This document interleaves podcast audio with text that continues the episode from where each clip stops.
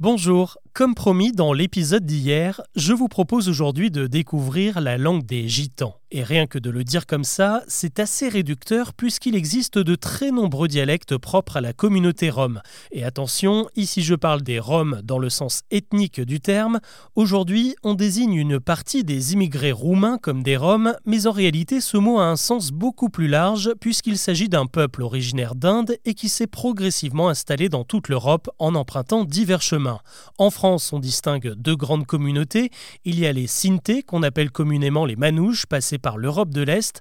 Dans le sud, on trouve une autre communauté qui, elle, a migré par l'Afrique du Nord pour s'établir en Espagne puis en France. On les a longtemps surnommés les Égyptiens et c'est ce qui a donné le terme gitan. Pour dissiper une autre idée reçue, tous les manouches ou les gitans ne sont pas des nomades ou ne le sont plus. Beaucoup se sont sédentarisés, il ne serait que 15% à se déplacer tout au long de l'année. L'administration française leur a donné un nom, ce sont les gens du voyage. On a aussi tendance à imaginer cette population comme une communauté fermée. Et pourtant, les échanges avec les gadgets, ceux qui ne sont pas gitans ou manouches, sont constants.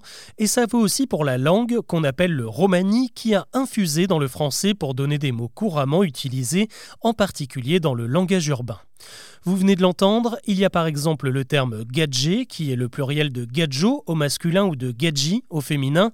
Aujourd'hui, on utilise gadjo ou gadji pour parler d'un garçon ou d'une fille, mais dans le dialecte romani, ça désigne des non-gitans, un peu comme les moldus chez Harry Potter.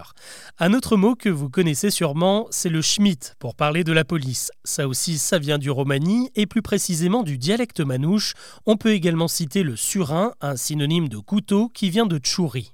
Ces quelques exemples proviennent des dialectes principaux, d'un côté le manouche et de l'autre le calo parlé par les gitans d'origine espagnole.